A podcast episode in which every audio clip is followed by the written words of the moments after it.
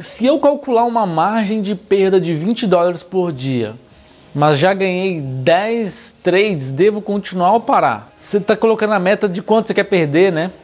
É legal isso.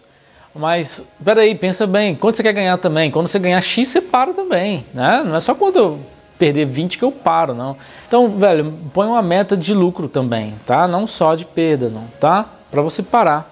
E de horários, de quantas horas você vai ficar operando.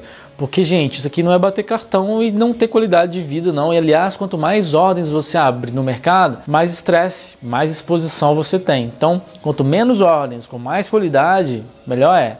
Tá? Então, não interessa é, se você perdeu X ou Y. O importante é ter qualidade também e voltar no outro dia, tá?